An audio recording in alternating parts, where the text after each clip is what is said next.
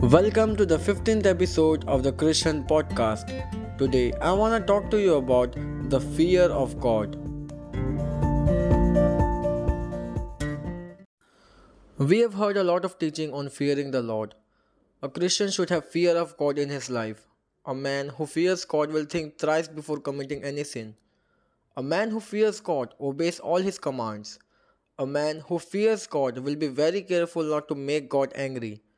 On the other hand, there are modern believers who think that was way before Jesus came. Now it's all about love and grace of God and His faithfulness. Why should we fear God? We would fear Him if we are still living in sin, right? But is that what it means, or is there something more? Deuteronomy chapter 6, verse 13 it says, You shall fear the Lord your God and serve Him. What comes to your mind when you hear the term fear the Lord?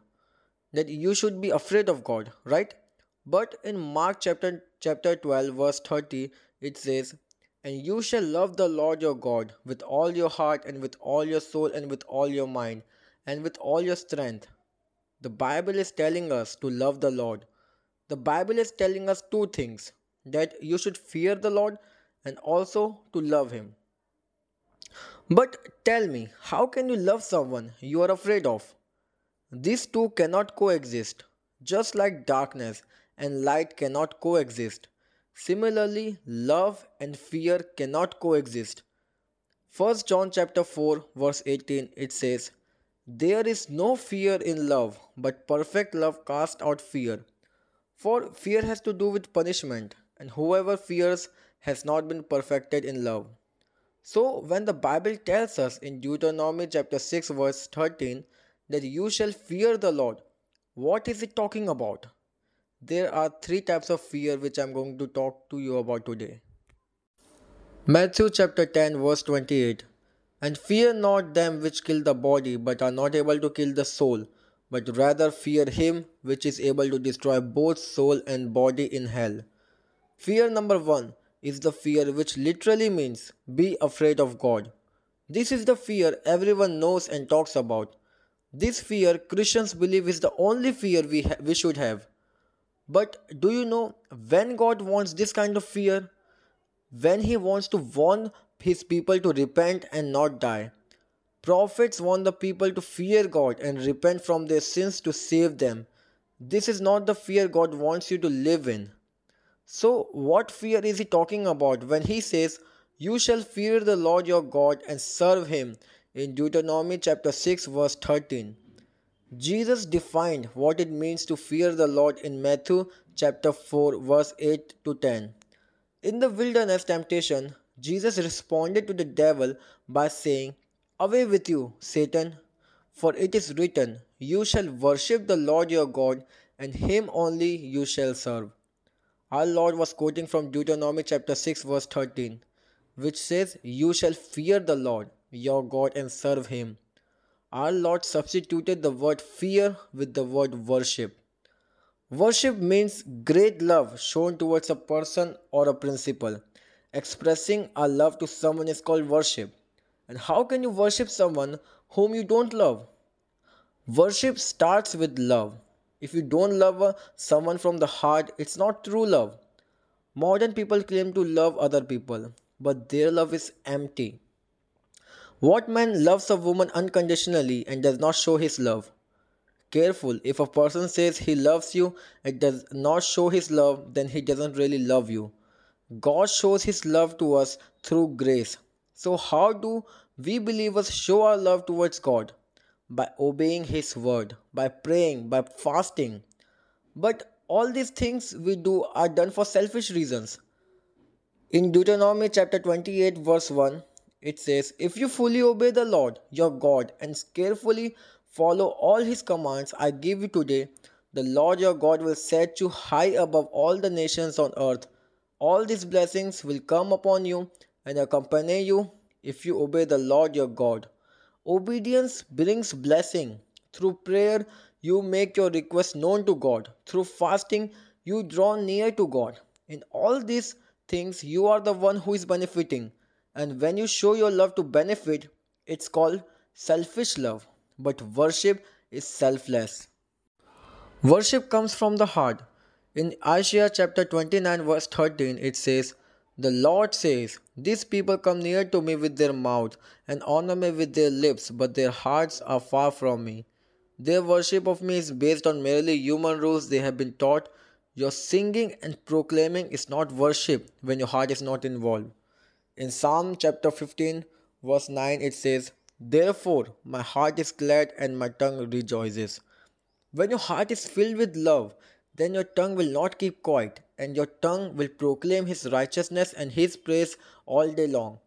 But there is a third kind of fear called fear of the Lord. So, what is the fear of the Lord? First, let me ask you, what is the arm of the Lord? In Isaiah chapter 53, verse 1, it says, Who has believed our message, and to whom has the arm of the Lord been revealed?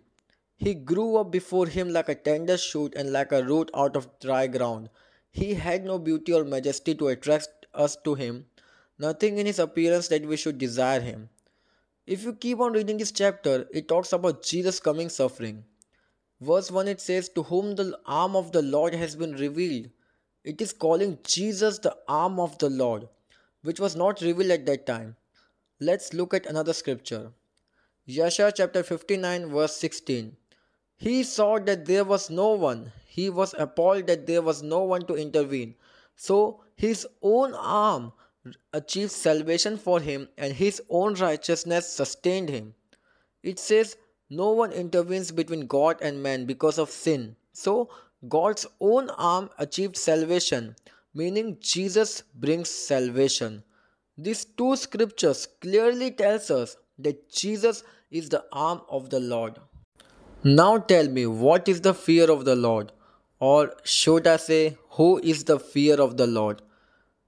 Job chapter 28 verse 28 it says and unto man he said behold the fear of the Lord that is wisdom and to depart from evil is understanding. In Job, it is telling us that the fear of the Lord is wisdom. And who is wisdom? 1 Corinthians chapter 1 verse 30 It is because of him that you are in Christ Jesus who has become for us wisdom from God that is our righteousness, holiness and redemption. Jesus became wisdom from uh, for us. Jesus is wisdom. When uh, when job tells us to behold the fear of the lord that is wisdom. It is saying the fear of the lord is jesus. Isn't it awesome? But that's not all exodus chapter 20 verse 18 and all the people perceived the thunder and the lightning flashes and the sound of the trumpet and the mountain smoking and when the people saw it they trembled and stood at a distance they said to moses speak to us yourself and we will listen. But let not God speak to us, lest we die. And Moses said to the people, Do not be afraid, for God has come in order to test you, and in, and in order that the fear of Him may remain with you, so that you may not sin. So the people stood at a distance while Moses approached the thick cloud where God was. So fear of the Lord is with you. You will not sin. We have just seen that fear of the Lord is Jesus. Psalms chapter 119, verse 10, it says, Thy word have I hid in my heart, that I might not sin against thee. These two are saying the same thing.